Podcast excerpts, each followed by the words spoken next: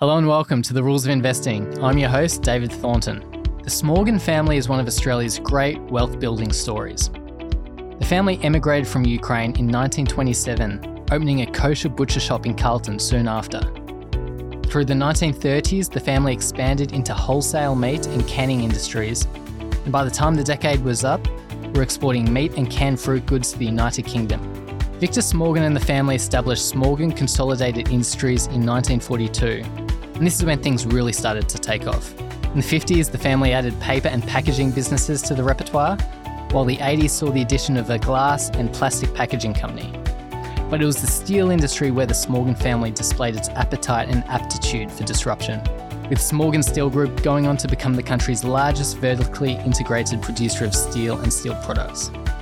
Today's interview is with Peter Edwards, CEO of Victor Smorgon Group. We discuss the Smorgon family's flair for disruption, the way family office invests, and the multi strat fund that has recently opened its doors to outside money.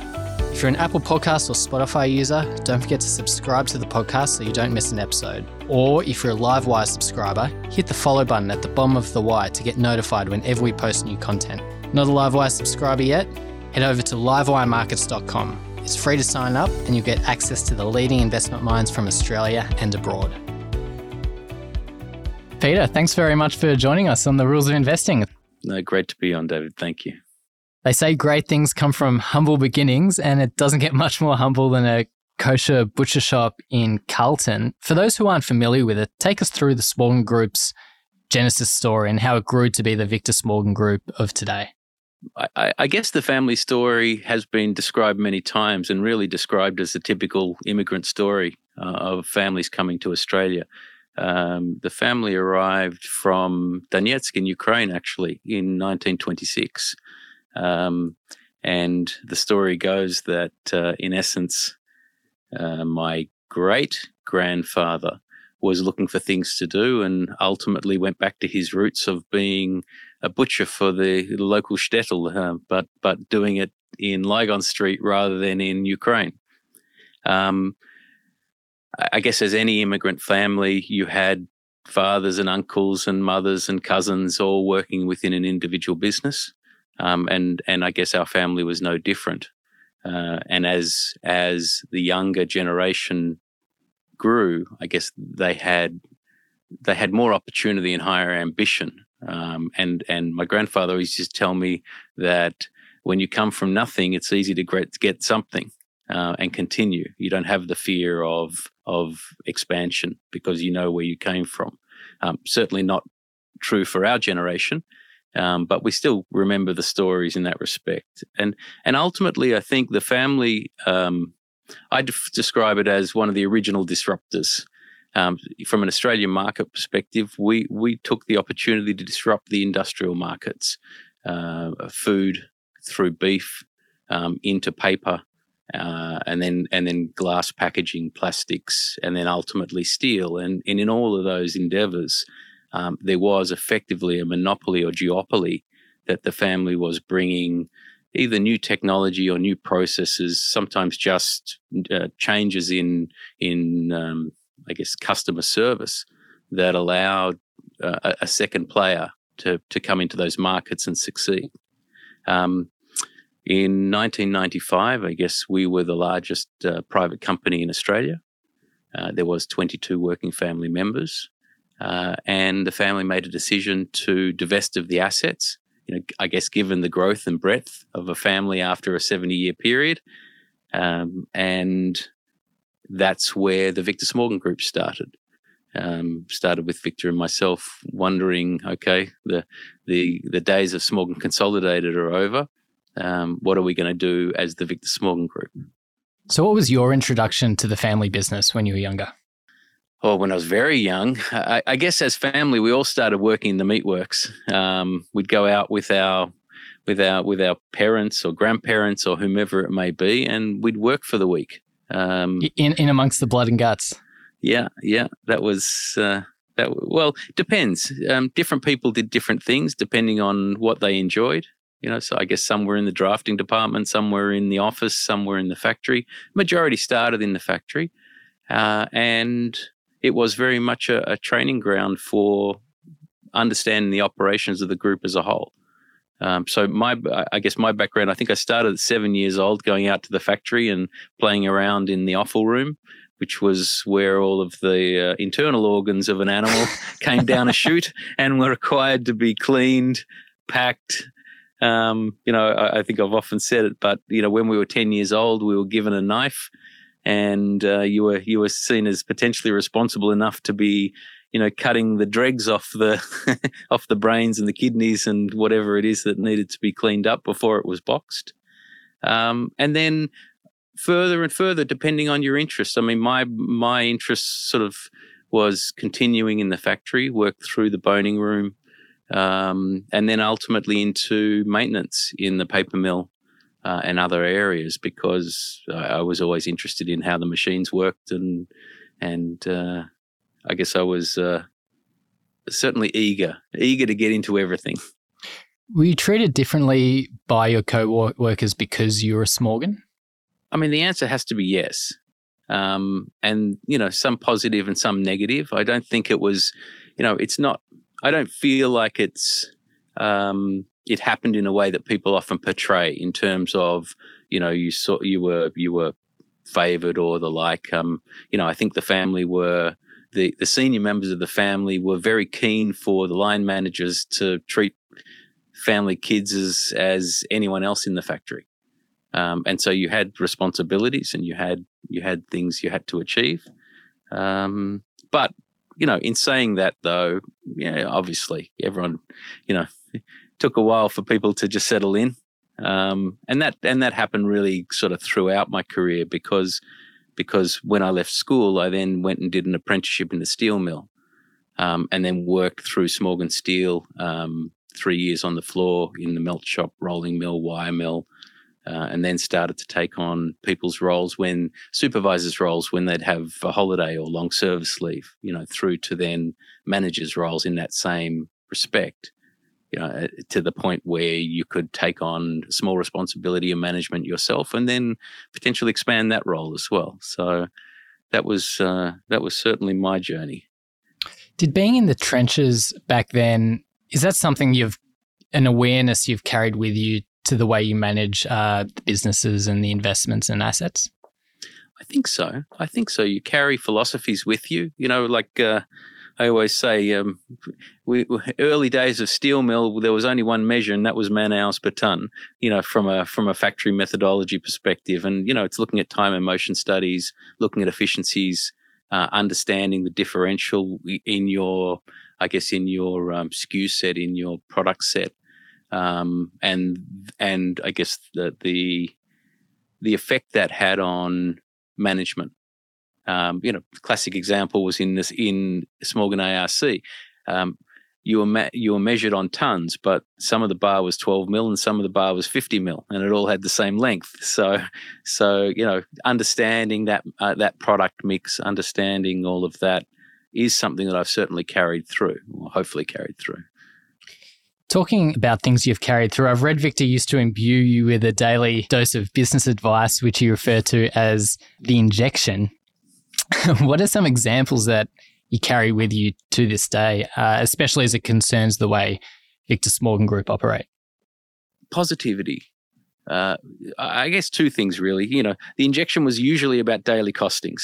Um, it's it's a bit harder in the in in sort of the more um, public equities market, but in operating business and as we grew up, um, we were required to do daily P and Ls for every operation. Um, it wasn't necessarily accounting P&L, but it was an understanding of your throughput, your labor process, um, you know, your your major costs. And if it was within five percent, you were sort of happy because um, it was very much about um, immediacy. Something happened. What are we doing as a team to ensure that we do more of it or we do less of it? And we need to be uh, do, doing that in a timely basis. And so I, I think we've very much carried that through um, through through the growth uh, and, and the maturation of the Victor Smorgon Group. A lot of our listeners might not be familiar with the way with the way a family office operates at the broadest level. How does a family wealth office think about investing and managing money? What, what's your Northern Star? Yeah, um, I, I, guess the way we think about it is what's going to happen in the next generation. Um, so you know we we are very much eyes up, looking for longer term opportunities. Um, probably not all that much different to everyone else, but I guess you know we have a little bit more flexibility in terms of you know if we believe in something, if we can see the direction of something, and it's not necessarily showing up in the shorter term financials. Uh, you know, we I, I, guess we do have the luxury of being able to carry that through. Um, you know, uh, what Northern Star. I mean, I, I I'm I'm a I'm a a big believer in SCI, diversified portfolios, um, decision making processes that a family goes through, uh, consensus views. Um, you know, no one has a majority; just argue it out to find the right answer. Um, so, I mean, I guess that, and also probably more parallels around sovereign wealth funds. I mean, I, I struggle for a parallel. You know, everything's similar and everything's different. Um, but potentially it is thinking about generational wealth, you know, akin to a sovereign wealth fund, I would say. Does that generational time horizon inform your view of risk at all? Well, it definitely informs our view on strategy. Um, on risk, not really uh, other than the risk of um, you may underperform in in certain markets, and you have to accept that given you given the thematics that you end up playing. Um, but but not so much. I mean, no one likes you know everyone wants high returns, and no one wants to take any risk. A family office is not really any different. Um, it's just, I guess, you can fall back on the longer term averages in times when people need explanations. Victor Smorgon partners the investment house within Victor Smorgon Group introduced the Global Multi-Strat Fund in 2019. Can you give us a bit of an elevator pitch for the fund? What is it? Uh, why now? And why open it up to external money as you have recently? Uh, yes. Uh, so, so in essence, Victor Smorgon Partners was started because we started thinking about the generational succession of the group as it stands today. Um, we are a cohort of of mothers, fathers, and first cousins. Um, that is manageable to a degree um, because we've all grown up together. I guess when you start to get to a cohort of third cousins, traditionally that's been more difficult within a family business. Um, I guess we we weren't really thinking about about externalizing funds, but what we wanted to do was make ourselves peer credible. So when we're reporting within the family, um, we could be benchmarked against uh, people's other options outside of the family business.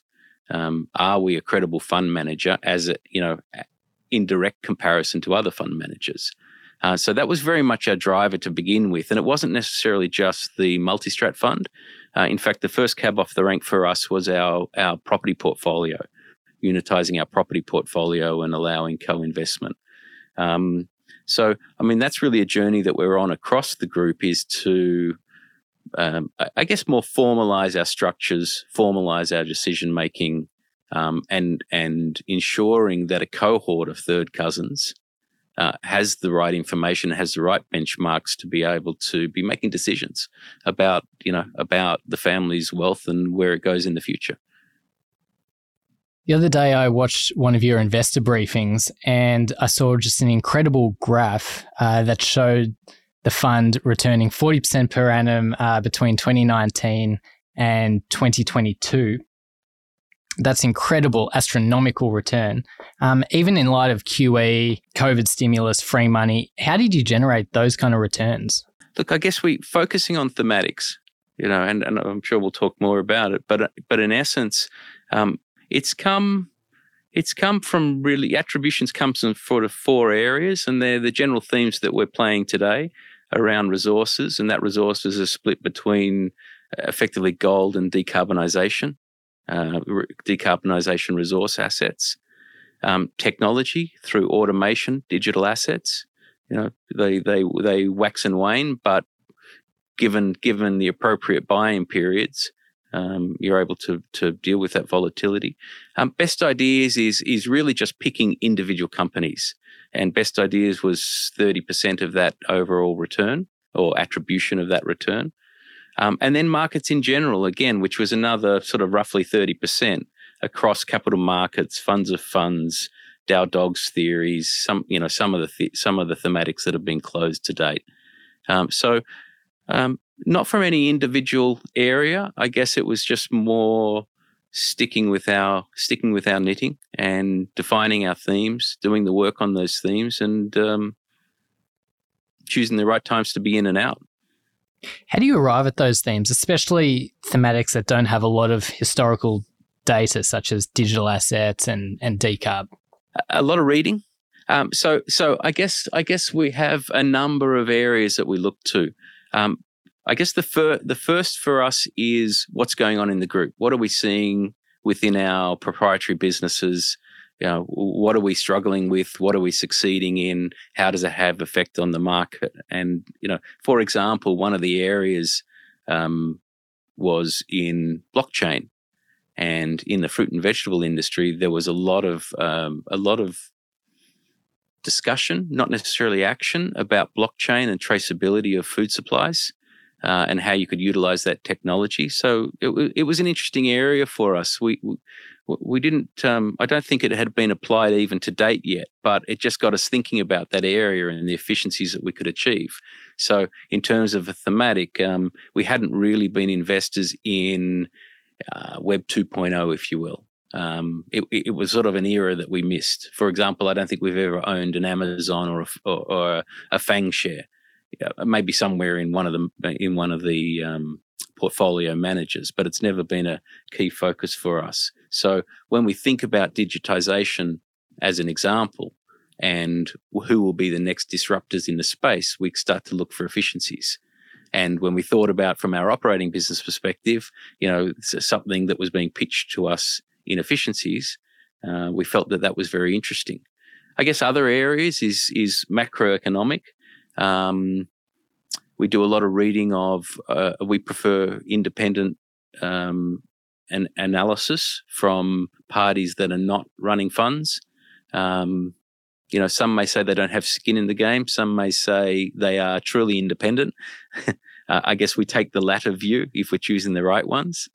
Um, and really across the board, looking for those opportunities and doing that reading to see what they throw up.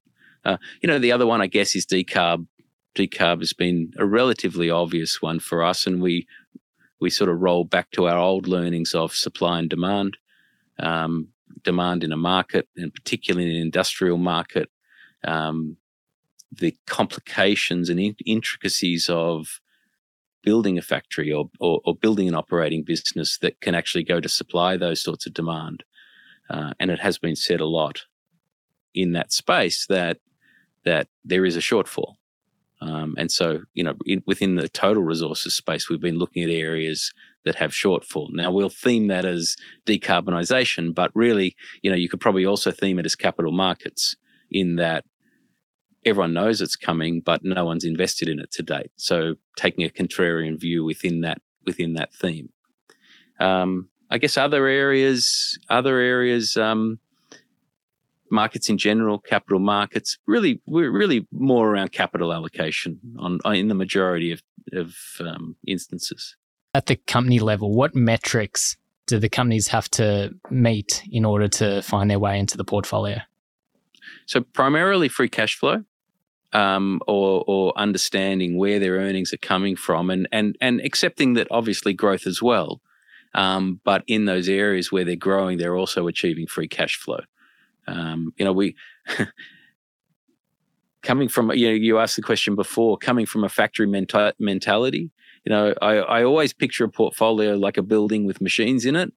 And if you've got four machines in it and one of them isn't, you're losing money on one machine. You're going to quickly, quite quickly rip that machine out and put something else in there that actually enhances, you know, enhances your profitability, you know, free cash flow of of that uh, operation. Um, for us, equity portfolios are no different. Um, they, you know, different time frames, different drivers, but fundamentally, you know, we believe that a good company is a company that makes profit um, and has the ability to distribute some of that profit. The multi-strat's biggest allocation is actually to other funds. What are those funds and what role do they play uh, at the portfolio level? Yeah, um, it's it's. I think we're thirty percent other um, external funds. So so I guess when we think about our thematics, um, we we don't sit here saying we're you know we believe we're the best at everything. Um, so in essence, we tend to define a theme, and then we look at at three ways of investing in that theme, whether it be through direct operations, through owning equities directly, or through fund managers. Um, and so there are areas where, you know, Australian market in general, I mean, we are big believers in Australia and the strength in Australia, and particularly, you know, with current macroeconomic conditions, um, the ability for Australia to continue to be effectively a resource base, whether it be in commodities or agriculture, you know, to the world. Uh, I think we maintain a very good position um, in that respect. Um, does so, the does the investment style and process of those funds have to match up with that of you know the rest of the fund and the way you guys pick your equities? It doesn't. Um, it doesn't. But what it does have to do is stick to its strategy. I mean, generally we are, you know, we're quite quite sticky in terms of the fund managers that we use. That what we tend to go away from them when they run style drift. Um, you know, I guess our view is we're choosing a fund man. Eh, you know, we're choosing a fund manager to invest in a theme that we don't have the internal, you know, internal um, bandwidth to deal with. And so, you know, we look at that fund manager and say, well, if we feel that they do, as long as they're sticking to their knitting, then if they get it wrong, I guess it's our it's our fault. We chose the wrong theme. Um, but if they get it wrong because they're running style drift, um, then our view is it's their fault. um, so, so there are areas within the portfolio, and and and one, for example, that we're looking at at the moment in emerging markets. I mean, we, we we're quite interested in emerging markets and the increase in the potential for GDP in some of those countries that are having um, um, a rising working uh, a working age population. Um, to, to get to get in depth in all of that in all of that understanding. I mean, we may get there one day, but certainly at the moment we're out searching for you know credible fund managers in the space that we can allocate and start to learn from. Can you name some of the fund managers you're with at the moment? Uh, yes, uh, Regal, Centennial, um, Lanyon. So t- tend to be more the sort of uh, principal controlled fund managers, um, principal and, and analyst controlled fund managers. Um, also, I guess Goehring and Rozencwajg um, from a from a uh, resources perspective. Um, Tosca funds management, UK opportunities around Dow Dogs and um, banking services in Europe. So again, just depending on what on what the individual thematic is and what it is we're trying to achieve. Going back to the individual assets, um, what's one of your highest conviction bets right now? Um, gold is a high conviction bet at the moment for us. Um, you know, it's um, it's one that that drives a lot of emotion, positive and negative, as as markets move. Um, but for example, uh, Red Five is one of one of our higher conviction investments. Um, again, it's been kind of kicking us in the ass a little bit of late, um, but we believe again we believe that that companies that have the ability to produce high levels of free cash flow that aren't being valued that way at the moment are, are worthwhile putting in the portfolio.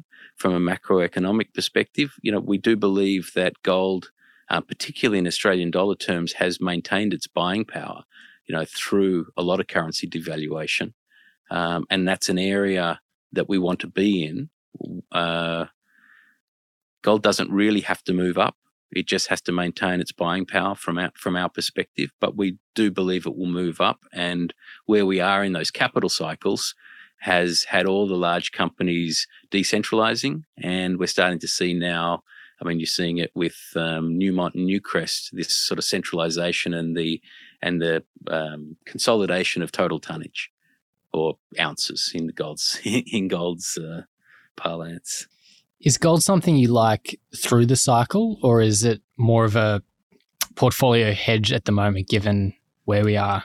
Yeah, it's more a portfolio hedge. I mean, really, we we got serious about gold in 2017. Um, we really we hadn't had an investment in there before, um, but we were just looking at sort of the macroeconomic environment um, you know the the inverted brackets uh, um, uh, money printing or, or making capital available. And i guess you know we'd all had a we'd all have a realization that all the times in history where this has happened before gold has maintained its buying power for those invested in that asset class uh, and so that for us was attractive from a family perspective because um, you know obviously that's what we're looking to achieve it's nice to make money, but it's um, it's nice to maintain money in a in a in an environment where you know where you really should be losing it. As we're moving through this monetary tightening cycle, are there any other areas where you're looking to deploy capital? Well, I think emerging markets because you know they haven't they haven't been able to issue the sorts of capital that the Western world has issued, so their balance sheets seem to be cleaner um, you know that that certainly sort of bleeds into that into that thematic. Is there a country or region in particular? Eh, you know, it's it's interesting at the moment. We're trying to define that because you know what do you define as emerging markets? I mean, you know, traditionally, it's I guess it's been China. Um, they seem pretty yeah. emerged at this point. yeah, yes, yes. Um, I, in fact, I, I, did read with interest. I think last week it fell off the definition of actually really? uh, yeah, the technical definition of an emerging market. Um, you know, I, I guess um, Thailand, um, Vietnam, South Korea, you know, areas where they have a you know a large cohort of working age population that that, that is there and coming through. Um, through into sort of smaller markets, but that's definitely something we're investigating at the moment as to where do we really want to be playing within this space? And hopefully that will be informed by some very good fund managers that will either then spot an opportunity to to go and do it ourselves or just maintain that position with those people that are that are across those markets on a day-to-day basis.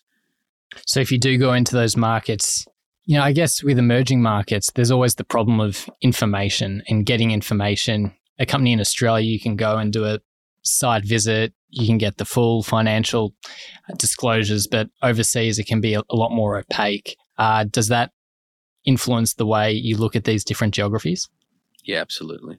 I mean, in essence, we'd, you know, you've got to choose a fund manager that's on the ground, someone who can go and visit the companies that see the, you know, if it's consumer discretionary, for example, can understand the products within their market. You know, go to the supermarket. Um, these are these are some of the things that are often overlooked and something that we that we try and concentrate on.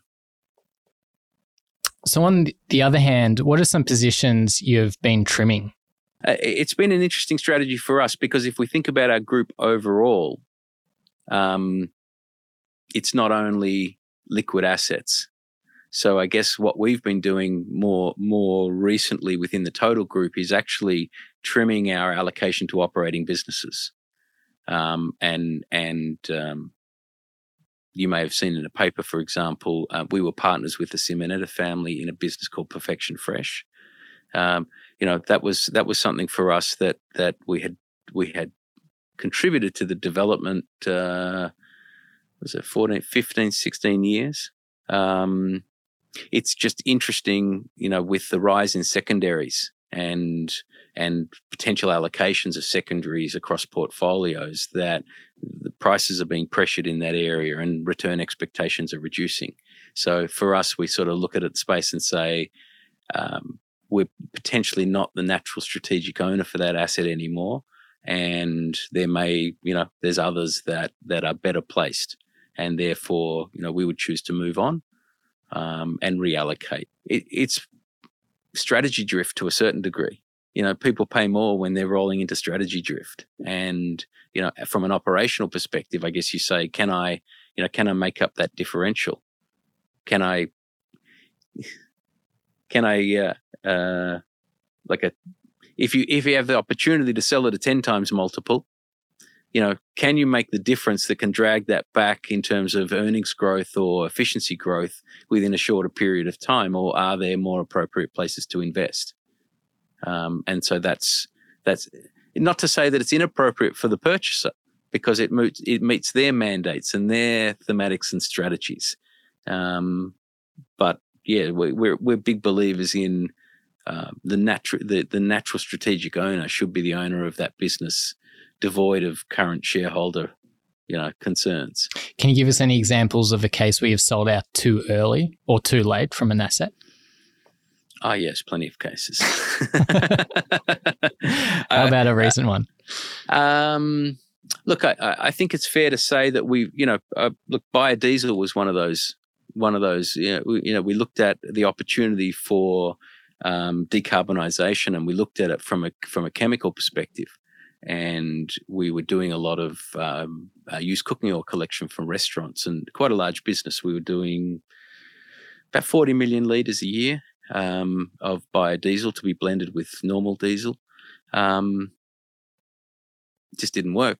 Simple as that. You know, for all of the talk of everyone saying they're moving in a particular direction, I guess we we bumped our head on fleet managers who weren't paid to make a you know, to make a change. So that was a business that just didn't really have any legs in our in our view. So uh, it was time for us to exit, and someone else, the purchaser of that business, effectively the assets of those businesses, uh, has moved on to greater things, but they're following their strategy, not not the legacy strategy that we were trying to implement. Um, so you know, look, I think I think in the end, we're you know, if we think about coming back to the to the multi to the um, global multi-strat fund, you know, uh, our performance has come from about sixty-five percent right decisions and 35% wrong decisions and hopefully we're getting the right decisions twice as good as we're suffering on the wrong decisions so and hopefully you've got more weight in the right decisions yes yes so you know it, it, it, i couldn't sit here and say you know we never get anything wrong um, you know, I wouldn't say that we're constantly hitting things out of the ballpark. I mean, really, we're going for the averages and and eking out returns based on, you know, where we think the value is in those companies. Peter, this has been a great chat. Thank you so much for coming on the Rules of Investing. Thank you very much. That's it for today's episode. Hope you've come away with a better understanding of the way a family office is run and invests. For more daily content like this, be sure to sign up to livewiremarkets.com. See you next time.